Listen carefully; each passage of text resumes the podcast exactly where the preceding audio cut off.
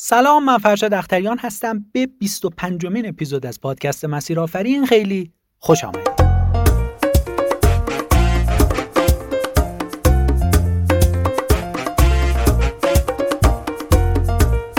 اینجا در مسیر آفرین افراد موفق و بهترین کارآفرین ها از تجربه های کلیدی و داستانشون خواهم گفت که این تجربه ها کمک می‌کنه تا مسیر موفقیت شما هموارتر بشه. لطفا تا آخر همراه من باشید. امروز می‌خوایم در مورد کارهایی که قبل از شروع کسب و کار باید انجام بدیم صحبت بکنیم با یه مهمون که تجربه ارزشمند و موفقی توی این زمینه داره. ایشون کسی که کارمندی رو رها کرد و با همه چالش هایی که داشت وارد دنیای کارآفرینی شد و الان یکی از موفق ترین هاست تو حوزه کسب و کار آنلاین ایران. اونها نه تنها در بازار داخلی موفق بودن بلکه تونستن صادرات به کشورهای خارجی رو هم تجربه کنن و امروز به ما خواهند گفت که خودشون قبل از شروع کارآفرینی چه کارهایی رو انجام دادن. مهمون امروز ما کسی نیست جز آرزو خسروی بنیانگذار فرش آنلاین. سلام خانم خسروی حالتون چطوره؟ خیلی خوش آمدید به پادکست مسیر آفرین.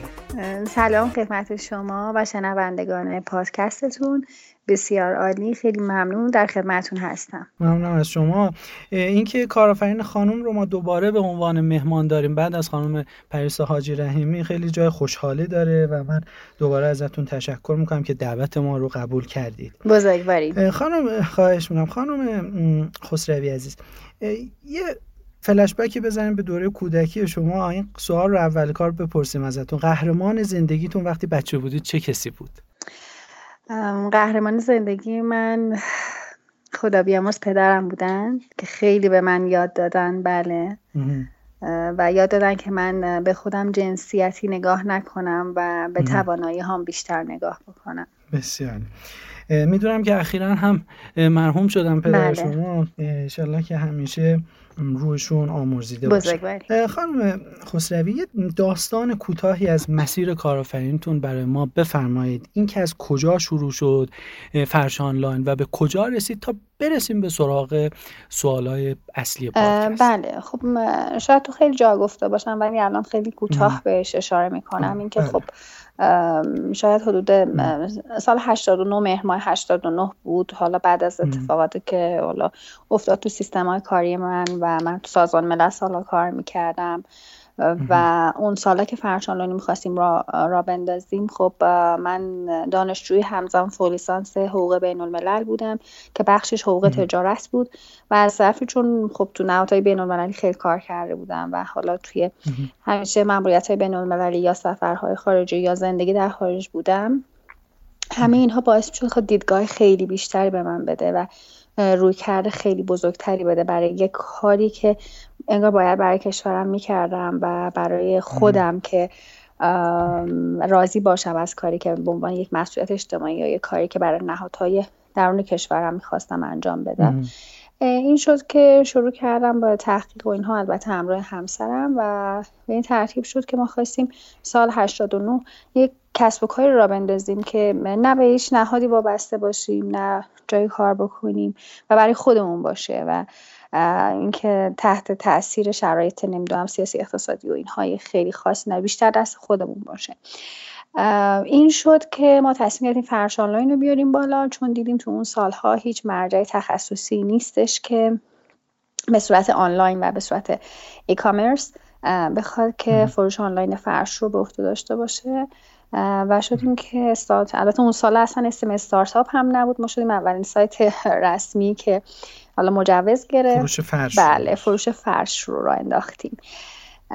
سال 80 مهر ماه 89 شروع کردیم به تحقیق و توسعه و مطالعه و پایلتش رو تقریبا انجام دادیم و اسفند ماه 89 هم سایت رو بردیم بالا و شدیم ششمی سایت ایران که کلا نماد اعتماد الکترونیک دریافت کردیم توی اون سالا. شما کارمندی در نمایندگی سازمان ملل رو رها کردید و وارد مسیر کارآفرینی شدید. درسته؟ بله. یعنی این چه مدل ذهنی می‌خواد؟ چطور فکر می‌کردید اون موقع؟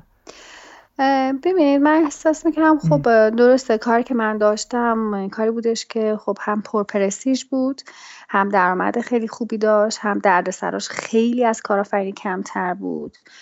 و بیشتر متکی به همون علمی که حقوق بین که خونده بودم و زبانهایی که بلد بودم بود. شبیه فرش آنلاین نبود که هر لحظه شما باید یه ایده خلق کنید برای اینکه کسب کارتون هی پیش بره. یک روند بود یک سیستمی بود توی اونجا که شما طبق اون سیستم و رونده حالا جلو می‌رفتین حالا سیستم می‌خواست بین المللی باشه شما بیشتر یاد می‌گرفتین. ولی دیگه به جای رسیده بودم که بیشتر از اون دیگه انگار همه چی خیلی روتین شده بود. شما دوستان یک کاری بکنید که کم تاثیر گذاریش بیشتر باشه. فقط یک روند و یک فرایند نه تاثیرش رو در خیلی از سطوح ببینید که توی فرشانلان این اتفاق برای من خیلی ملموس تر بود شما یه نکته که اشاره کردین این بود از مهر 89 این ایده رو تقریبا شروع کردید و اسفند 99 دیگه کسب و کار رو راه انداختید نه نه خیر 89 مهر 89 ما ایده رو شروع کردیم اسفند 89 راه انداختیم. الان اسفند شد بله. یعنی حدودا 6 ماه طول بله 6 ماه طول کشید. تو این یکم می‌خوام اینجا ریزتر بشیم. تو این 6 ماه چه اتفاقایی افتاد؟ چون واقعا یک نفر اگه بخواد امروز یک business آنلاین رو شروع بکنه البته درست امروز با سال 89 خیلی فرق می‌کنه. بخواد راه اندازی بکنه چه کارهایی رو باید انجام بده و خود شما چه کارهایی رو انجام دادی؟ چه کارهای اصولی و مهمی بودن که انجام بله. خدمتتون عرض کنم ببینید ما سال 89 که راه انداختیم البته مهرماه ایده‌ش کلید خورد. ایده فکری و یکم حالا مطالعاتیش تقریبا از اواخر فروردین 80 یعنی حدود یک سال طول کشید حدود یک سال, ولی مهر شروع شد برنامه نویسیش و حالا تو پلتفرمی که برای اون سالها بود و بالا آمد یعنی شیش ماه تقریبا ایده عملیاتیش طول کشید. ایده های فکری و تفکریش هم حدودا پنج ماه. تقریبا میشه یک سال بله. ما یازده ماه دقیقا درگیر این پروسه بودیم تا بیاد بالا. من تنها کاری که می‌تونم بگم برای تجارت الکترونیک و e-commerce یا توی همین حیطه‌ی کارآفرینی این هستش که بزرگترین کار اینه که تحقیق و توسعه روی یه business رو از اول چشم هاش رو داشته باشیم و خیلی خوب در مورد بسترها ساختارها market ش و اینکه قراره که ما تو چه سایزی وارد اون market بشیم. حالا اگر قرار market باشه می‌خواد خدمات باشه هر نوعی از business که می‌خوایم وارد بشیم قراره کجای کار باشیم؟ آیا قراره یه whole market یعنی تمام این market رو ما بگیریم؟ قراره یه niche market باشیم؟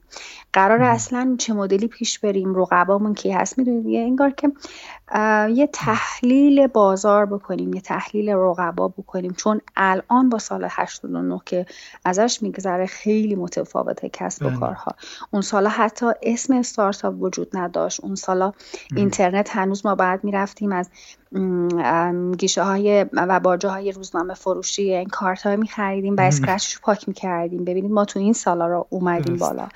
با الان که اینقدر سرعت تکنولوژی بالا بوده خیلی متفاوته. و من مطمئنم اگر که درست تحقیق بشه و از اول هم همراه با یک اگر خودمون توی کار نیستیم یک مشاور خیلی خوب همراهمون باشه مطمئنا می‌تونیم راه بهتری رو بریم جلو. شما فرمودید که پنج ماه حدودا این مسئله فکریش هم بوده که شما پشت این تحقیق انجام بله. دادید. تو این پنج ماه چه اتفاقایی افتاد؟ اصلا مخالفتی انجام شد با شما؟ چون ایده ای که داشتید اون موقعی که به قول خود شما اسکرچ کارت رو بعد پاک می‌کردید و این اینترنت و اون شرایط بود یکم کار رو برای شما سخت می‌کرد. مخصوصا شما وارد داشتید وارد حوزه می‌شدید به نام فرش بله. که بازار خیلی سنتی و قدیمی بود. بله. یعنی دست بازاری های سنتی بود. اون پنج ماه براتون چطور گذشت؟ خود شما چه کارهایی رو انجام دادید سوالتون خیلی سال خوبی بود چون شاید از سختترین روزای ممکن زندگی ما گفتیم برای اینکه هر لحظه یعنی با اطرافیانی که می‌تونستن ما من و همسرم کارهامون رو می‌خوایم بذاریم کنار و قرار این کار رو شروع بکنیم. مخالفت های خیلی خیلی جدی می‌شد خیلی جدی. و اینکه از عدم حمایت ها صحبت می‌شد. از اینکه ما زندگیمون رو از دست میدیم صحبت می‌شد. برای اینکه به هر حال هیته که ما انتخاب کردیم همونطور که خودتون اشاره کردیم اولا آمیخته بود دقیقا یک تلفیق سنت و مدرنیته شده بود. یک فرش و یک بازار به شدت سنتی بازاری بسته که اصلا در همین حالت به صورت سنتی یک جوون بخواد وارد بشه کلی دچار چالش داره. چه برسه به ما که می‌خواستیم به صورت آنلاین وارد بشیم. خب خیلی فیدبک های منفی ما می‌گرفتیم.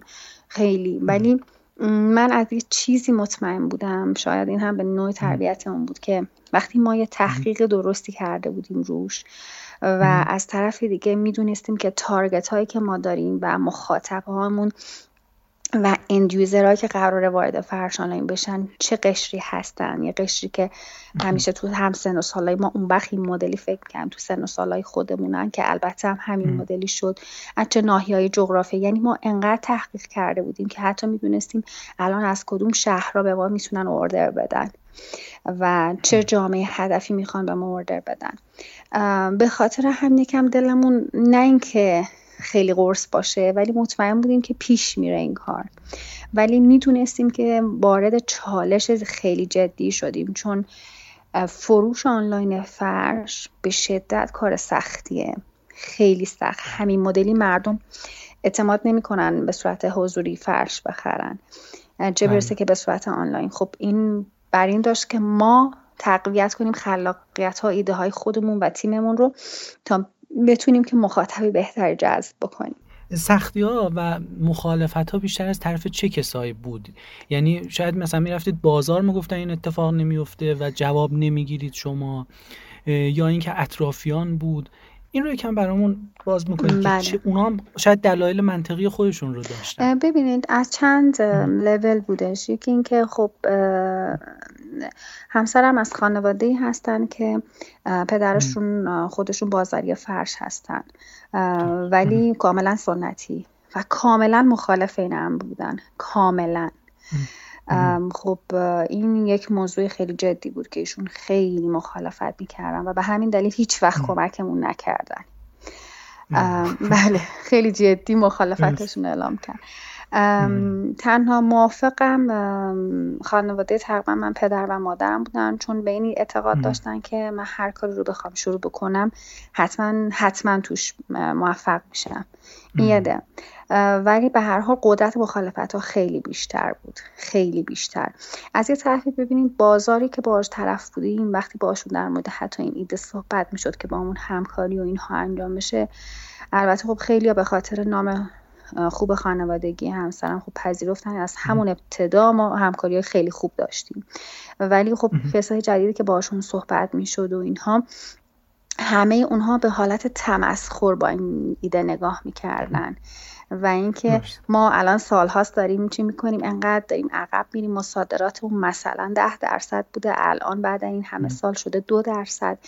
یعنی همیشه و خیلی های دیگه که مثلا ما پیشنهاد همکاری حالا سایت اومده بود بالا یا می‌خواست بیاد بالا پیشنهاد همکاری همون سال اول می‌دادیم احساس می‌کردن که ما می‌خوایم نمی‌دونم عکس برداری کنیم که طرح فرشاشون دزدیده بشه. می‌دونید چیزایی که توی بازار سنتی بله. خیلی مرسومه. اصلا متفاوت بود و آخر سرم که وقتی هی می‌دیدن ما داریم هی موفق تر میشیم حالا بماند که بعد از سال دوم دیگه همش خودشون می‌گفتن که بیاین شما برای ما بفروشید موضوعشون این بودش که باز همین که این طرحها چه مدلی می‌خواد تو اینترنت نمایش داده بشه که همیشه می‌دونید بازاریای فرش یا بازار سنتی فوبیا این دارن که ایدهشون با اینکه ایده کپی هست و همه دارن یه چیز رو تولید می‌کنن که دزدیده بشه و ما رو مسبب این مثلا انتشارش می‌دونستن می‌دونید؟ و در نهایت هم می‌گفتن اصلا باورشون نمی‌شد که پلتفرم انقدر کار داشته باشه چند نفر رو بخوان. که شما چطوری ما مغازه داریم داریم اجاره میدیم مالیات میدیم. شما با یه صفحه اینترنت اومدیم بالا داریم خیلی راحت میفروشیم همین باعث شد که خب خیلی آدم از همون بازاری های فرش داخل بشن و بعد از یه مدت هم مثل همین سایت که خیلی راحت میان بالا و شکست می‌خورن همون اتفاق براشون بیفته. که ما ارزیابی منطقه می کردیم ارزیابی جغرافیایی می کردیم ارزیابی سن و سال مشتری رو می کردیم اینکه در کل مثلا 20 میلیون نفر هستن که می‌تونن جامعه مخاطب ما باشن که اگر یک درصد اونها جامعه مخاطب ما باشن چه اتفاقی خواهد یا بله ما تمام اینها رو تمام اینها رو آوردیم روی اکسل حتی با هم سم آوردیم و ساعت ها در موردش بررسی کردیم. و اصلا اینکه مثلا نیاز رو اصلا این جوونا که توی این قشر هستن چقدر هست به فرش می‌دونید؟ اصلا همین باعث شدش که ما با فرش ماشینی شروع بکنیم. بعد که هی اینها رو پیش رفتیم با فرش دستباف رو وارد کنیم و بعد از این موضوع وارد دکوراسیون و صنایع دستی شدیم. یعنی فکر کنم همین ارزیابی ها و تحلیل ها دونه دونه هی باعث شد که ما یه گسترشی بدیم روی فرشانان که فقط مختص به یک نوع از کالاها نباشه. هر چیزی که به فرش کردن ارتباط داشته باشه رو وارد کنیم. که خیلی هم ایده جالبی بود برای اینکه ما تونستیم سبد محصول کامل رو در اختیار مشتری قرار بدیم. و جالبتر از همه ارزیابی که ما داشتیم ما از ابتدا تارگتمون این نبود که حتما تمام کاستومرامون و این یوزرامون داخلی باشن. برایمون خیلی جالب بودش که بتونیم ما ان یوزرهایی که توی حداقل منطقه خودمون هست از جغرافی تو میدلیست و خاورمیانه هستن حداقل داشته باشیم که این اتفاق خیلی زود برای ما افتاد خیلی زود و این یعنی به صادرات رسید بله خیلی زود.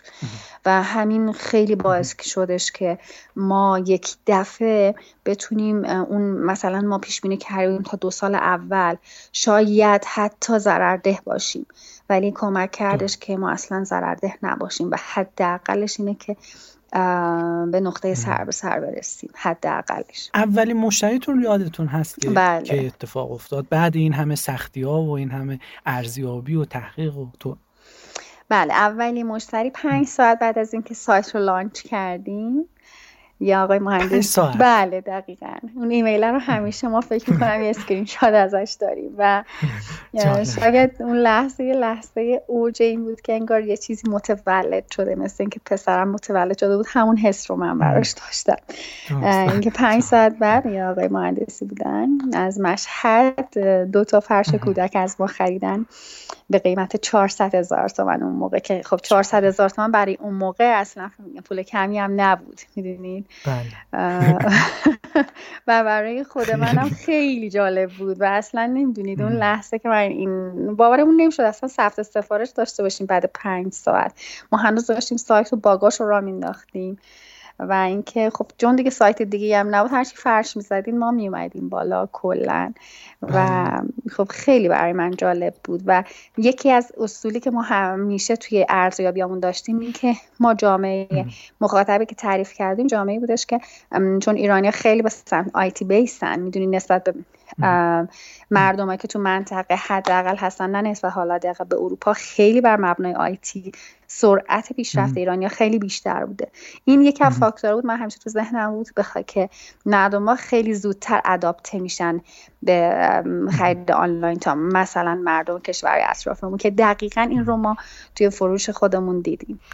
حالا در مورد ارزیابی ایده صحبت کردید. بریم سراغ مرحله بعدی که شاید نوشتن business plan باشه. خیلی بله. شاید بگن این business plan زیاد چیز مهمی نیست و حالا ننویسیم هم اشکالی پیش نمیاد. من از شما سوالم اینه که business plan اصلا چیه؟ یه توصیف خیلی ساده برامون بکنید و چرا مهمه این business plan؟ برای ما به شخص خیلی مهم بود. ببین به شخص خیلی مهم بود.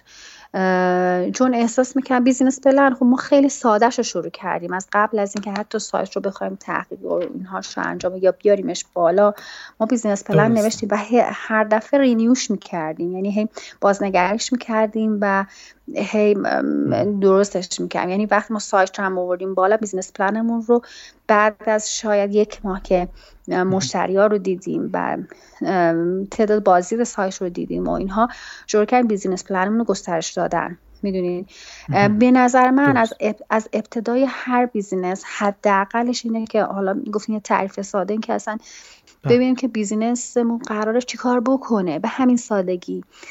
وقتی شما می نویسین و منظورم شما نوعیه. همه ما بله. می نویسیم خیلی دقیق متوجه میشیم که قراره که چه بکنیم و هدفمون چی هست. و ما تو این business plan ی که فکر می‌کنم هنوزم دارمشون business plan رو نوشتیم و فکر کنم سه چهار روزم طول کشید و روش هی فکر کردیم و هی نوشتیم و اینها. البته میشه business plan یک ساعت نوشت ولی ما هی تغییرش می‌دادیم تا به یه واحد برسیم چون فکر دو نفر بود. بود. خب خیلی محدودتر نسبت به business plan الان بود. ولی همون انقدر کمک کرد که ما دقیقا end user مون رو ببینیم target مون رو ببینیم اصلا تهدیدامون رو ببینیم. می‌دونید فرصت هایی که قراره ایجاد بشه ببینیم. اصلا قراره چی بفروشیم ما؟ خب خیلی مهمه. شما میگین یه فرش ولی می‌تونه انقدر تنوعش زیاده هزار نوع تنوع. حداقل بعد بله. شما با ما با پرفروش ترین مثلا آغاز کردیم یکی از چیزهایی که تو بیزینس پلن و خیلی همین موفقیتمون کمک کرد. مواردی که خیلی بورسن و مواردی که مورد نیاز مردم هستن و قشری که ما در نظر داریم چی می‌خوان ما همون رو از ابتدا گذاشتیم توی سایت. و واقعی خیلی کمکمون کرد. یعنی اگر ما business plan نمی نوشتیم مطمئن بودم که ما یادمون میرفتش که قراره به چه رده سنی حداقل بفروشیم. می‌دونید یا target نهایی ما چه کسی خواهد بود؟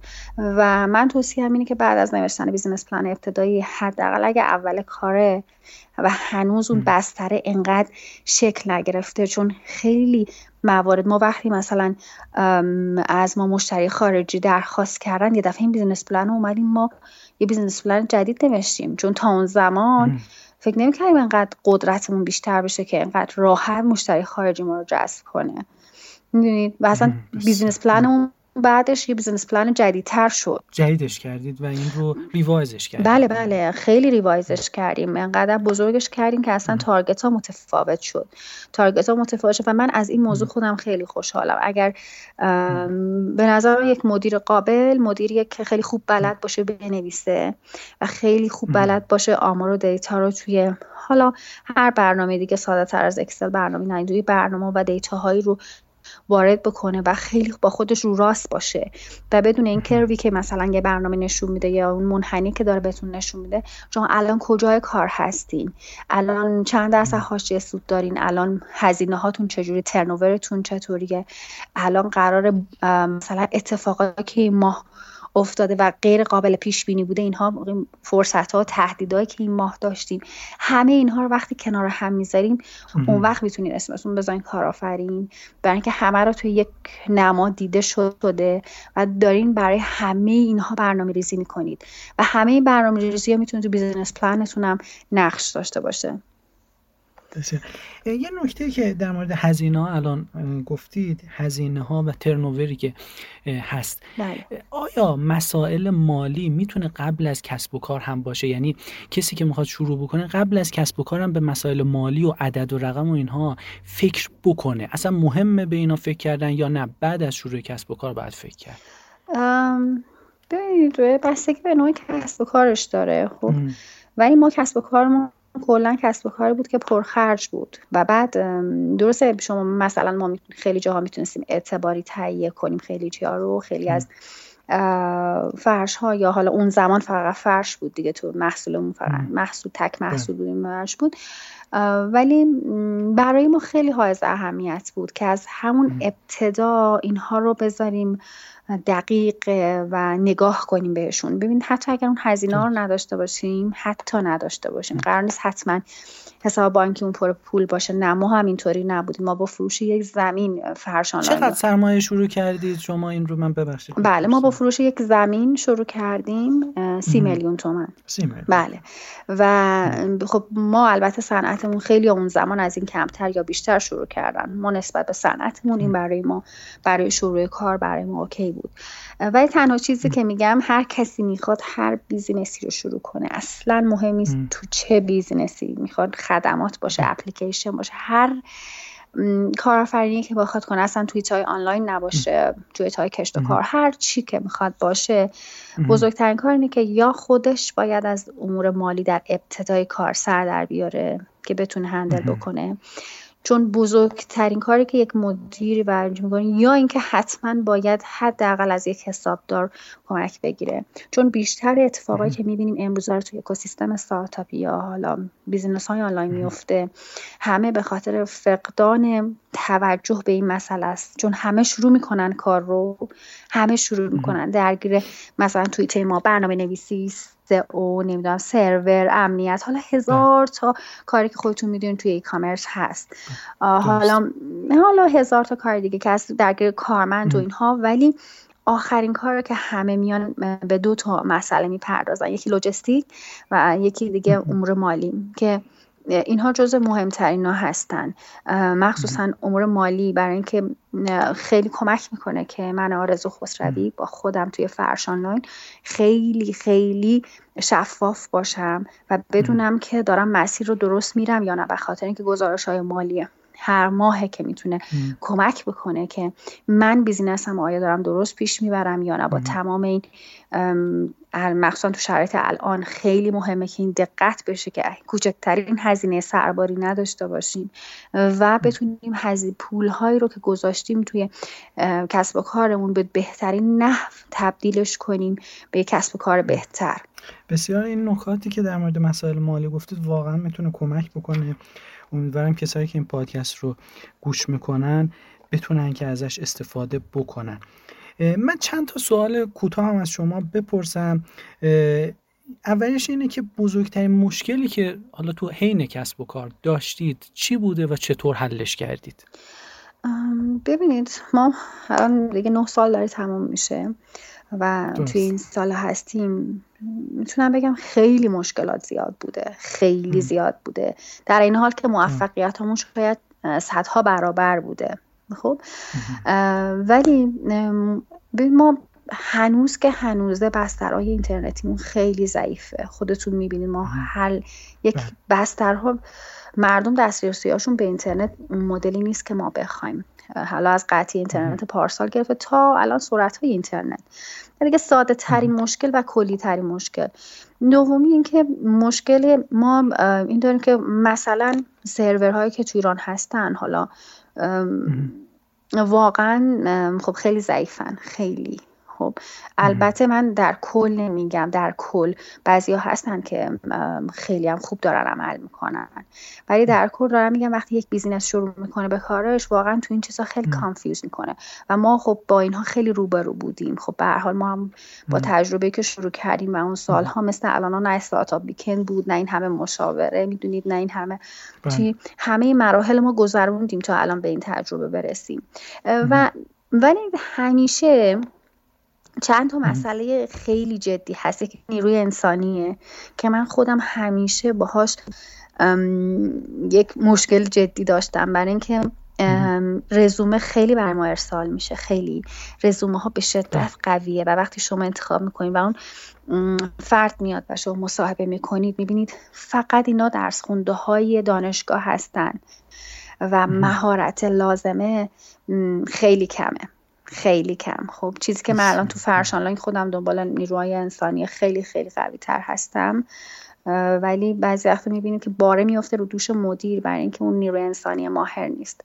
و الان هم که این روزه شاهد این تهدیدهای خارجی هستیم مثل اینکه حالا تحریم ها هست تغییر دلار که اصلا توی business ما باید همیشه خیلی گوش به زنگ باشیم که اینا داره اتفاق میفته و فرصت های business ی ما رو داره می‌گیره و ما باید اینها رو سر جایگزین بکنیم یعنی استراتژی جایگزینی داشته باشیم. نه اینکه بشینیم و بگیم که خب الان دیگه دلار رفت بالا من نمی‌تونم. خب ما داشتیم خیلی چیزای خارجی میفروختیم الان نمی‌تونیم. خب اوکی حالا بعد یه کار دیگه کرد می‌دونید؟ یا الان تحریم ها خیلی باعث شده که ما کلی مشتری خارجی رو از دست بدیم. ولی خب حالا بعد یه فرصت های دیگه ایجاد کرد.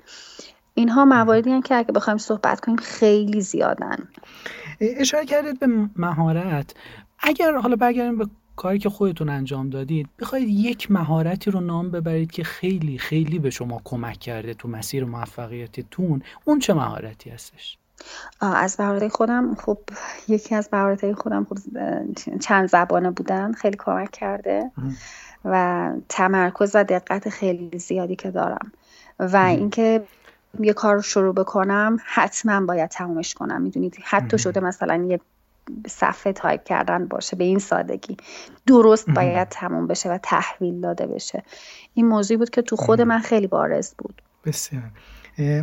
چند زبانه بودن رو یه اشاره بکنید که چند تا زبون رو کدوم زبون ها رو شما مسلط هستید؟ ببین من فرانسه و انگلیسی خب خیلی بد حالا ترکی و اینها هست ولی فرانسه و عربی هست ولی فرانسه و انگلیسی خب تقریبا مثل زبان مادریم فارسی هستش. بسیار بسیار. اگر یک نفر بخواد امروز شروع بکنه به یه business آنلاین اگر بخواید یک توصیه براش بکنید اون چه توصیه خواهد بود؟ خب امروزه شروع کردن business آنلاین. آره. تو شرایط امروز. بله تو شرایط امروز باید خیلی دقیقتر market رو ببینه. برای اینکه خیلی از market های آنلاین الان همه تو اشباه شدن و توشون رقیب هست و باید یک خلاقیت خاص داشته باشه و به جز اون یک niche market رو من به همه توصیه می‌کنم. اگر الان می‌خواین وارد یک بازار بشین یه niche market رو در نظر بگیرن. یعنی یک قسمتی از اون market رو که می‌بینن که کل اون market رو دیده شده ولی اون قسمت کوچیک دیده نشده niche market یعنی این دیگه. اون رو در نظر بگیرن و برای اون آدما تلاش بکنن برای اون end user رو تلاش بکنن مطمئن باشن اگر خوب تلاش بکنن و سرویس دهی و خدمات عالی به همون niche market داشته باشن می‌تونن whole market رو بعدش بگیرن یعنی به market اصلی نفوذ بهتری پیدا بکنن. الان باید دقیق ما متوجه باشیم که راه نفوذمون به این market ها به چه صورت هست. این خیلی نکته مهمیه. من سوال آخر رو هم از شما بپرسم به عنوان سوال آخر. یک کتابی رو دوستم به ما معرفی بکنید که برای خود شما تو زندگی و یا کسب و کارتون بسیار مفید بوده و ازش درسای بسیاری گرفتید. من ژاکت آبی رو خیلی که بله پارسالم خوندم. خیلی خیلی به من کمک کرد توی کسب و کارم. شایدم چون یه خانیم بود که انقدر قوی بود و خیلی جلو رفت. ولی من توصیه می‌کنم هر کسی که می‌خواد توی کارآفرینی وارد بشه و بدونه که چقدر سخته این کتاب رو بخونه خیلی کمک رسانه. بله. بسیار ممنونم از شما از اینکه وقت گذاشتید. امیدوارم فرش آنلاین اون وقت مثل همیشه موفق ببینیم و همیشه بدرخشه. بزرگوارید خیلی لطف کردید شما هم در کارتون همینطور. مرسی از توجهتون از اینکه تا آخر گوش کردید. اپیزودهای قبلی رو هم می‌تونید از طریق شنوتو، Castbox، iTunes، Google Podcast، Spotify، ناملیک و یا وبسایت فرشاداختریان دات کام دنبال بکنید. پاینده باشید تا اپیزود بعدی پادکست مسیر آفرین.